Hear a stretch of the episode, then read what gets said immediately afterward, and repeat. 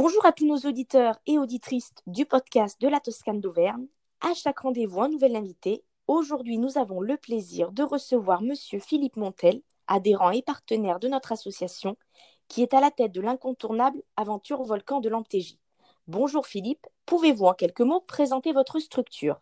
Bon, Bonjour, euh, bonjour à tous. Alors, euh, ma structure est un petit peu particulière dans le sens où je propose la visite de l'intérieur d'un volcan. Alors, vous savez qu'on euh, a la chance d'avoir une chaîne, une chaîne volcanique avec 80 volcans euh, qui dernièrement a été labellisée par, par l'UNESCO et qui, qui, englobe tous ces volcans plus la, faille de Limagne. Le volcan de l'Antégie, pour le citer, le site où que je suis très attaché, euh, puisque euh, ce site, je l'exploite. Alors quand je dis je l'exploite, euh, je l'ai exploité de deux manières.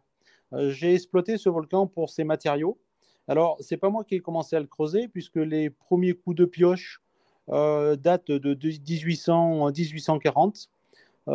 c'est tout simplement les, habitants, les locaux qui avaient besoin de, matériaux pour mettre dans leurs fermes, pour, mettre dans les, pour faire des chemins, des choses comme ça. Le volcan de l'Antégie a été choisi puisque c'était euh, peut-être l'un des plus petits volcans de la chaîne des Puys. Il était plutôt euh, en bordure d'un axe euh, de Clermont, Clermont-Limoges. il, était, facilement accessible et puis bon, on, a, on a commencé à le creuser. Vous savez, à cette époque-là, on ne se préoccupait pas trop de, de l'environnement. Bien sûr. Les années ont passé. les années ont passé. Malheureusement, la Seconde Guerre mondiale est apparue. Alors vous allez me dire, mais pourquoi il nous parle de la Seconde Guerre mondiale? Eh bien en fait, c'est un, euh, fait très marquant pour le volcan de l'Antégie, puisque la, à la fin de la Seconde Guerre mondiale, la Normandie qui avait été bombardée, qui avait été entièrement détruite euh, par les Alliés, euh, eh bien il a fallu la reconstruire.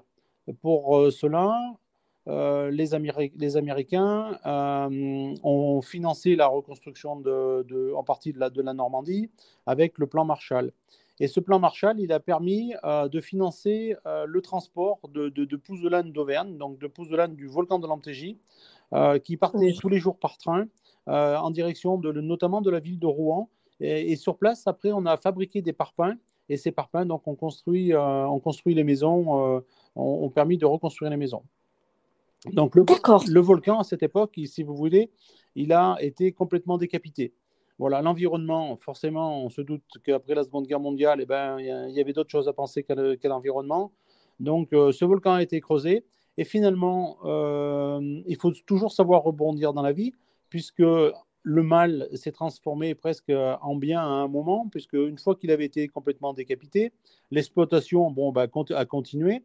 Et dans les années 70, euh, mon père, qui s'est trouvé à, pouvoir euh, racheter la concession d'exploitation de, ce volcan, a en même temps euh, fait connaissance de scientifiques. Et là, il y a vraiment eu un virage, euh, puisque les scientifiques lui ont fait prendre conscience, mais humainement, qu'il avait découvert ou qu'on commençait à découvrir énormément de choses à l'intérieur de ce volcan et qui n'étaient visibles nulle part ailleurs et que c'était très intéressant d'y conserver.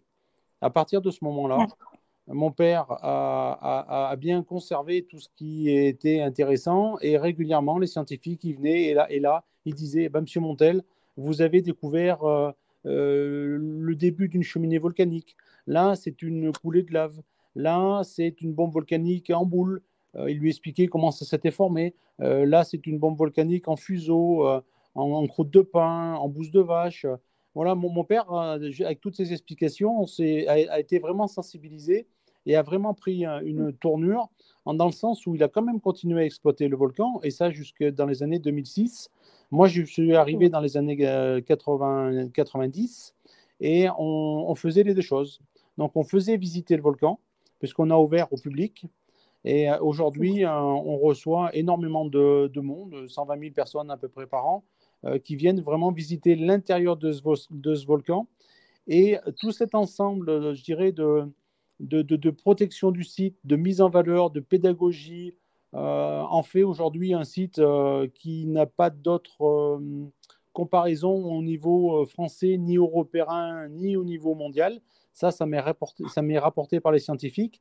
Et du coup, c'est un peu le seul volcan que l'on peut vraiment aller visiter et découvrir toute la structure d'un volcan. En fait, on a découvert qu'il y avait plusieurs volcans qui étaient les uns sur les autres et c'était une grande richesse. Voilà, on est vraiment un petit peu le voyage de Jules Verne au centre de la Terre. On, fait vraiment visiter l'intérieur d'un volcan. Une très très belle histoire euh, qui, je pense, aura appris un paquet de choses à, nos auditeurs en, attendant de pouvoir euh, faire la visite en vrai. Euh, vous êtes très très attaché à votre région. Donnez-nous votre coup de cœur près de chez vous ou un petit conseil de découverte à faire. Alors, je, suis, je suis quelqu'un qui, qui, est profondément attaché, attaché à, à l'homme.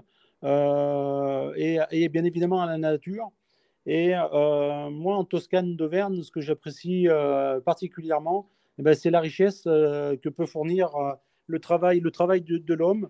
Et là, je pense, je pense au moulin Richard Debat à Ambert, où, vraiment on, il travaille un peu, enfin c'est pas un peu, il travaille, je dirais, d'une façon ancienne, parce que ils ont su préserver euh, préserver un, patrimoine qui est, vraiment unique. Hein. Faire du papier euh, à partir de vieilles machines, euh, on peut voir ça. Et, c'est aussi un souvenir dans, ma tête quand j'étais scolaire, où le, musée Richard Debat était un site incontournable à aller voir. Et on avait l'impression, quand, quand, on partait à, euh, de, Moi, j'habite à, côté des volcans, euh, une, ville qui, s'appelle, euh, ou un petit village qui s'appelle Saint-Pierre-Chastel, à côté de Pont-Gibaud. Et quand on allait à Ambert voir ce musée Richard Lebas, c'était vraiment le voyage.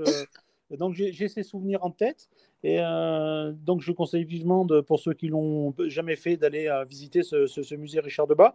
Et j'ai un autre coup de cœur aussi sur, sur Thiers, avec tous les artisans qui, qui façonnent le métal pour en faire, pour en faire des couteaux.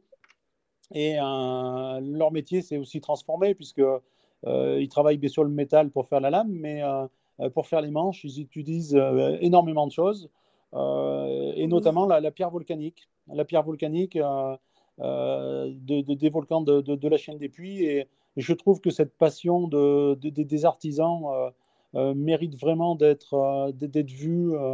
de, voir leur histoire et puis d'acheter leurs produits, c'est vraiment magnifique. Eh ben, je vous remercie beaucoup. Avec cette interview où on parle volcan, on parle couteau d'Auvergne, nous sommes vraiment au cœur de, de ce qui fait notre, notre patrimoine. Je vous remercie beaucoup pour ce, pour ce moment. Et en attendant de, bah, de se retrouver euh, en vrai, en visite, on vous souhaite une très très bonne journée et on se dit à bientôt. Alors. Et merci et à bientôt, effectivement, et profitez de, de, de ce bel espace euh, qu'est la Toscane d'Auvergne. Merci beaucoup, Philippe. À bientôt. À bientôt.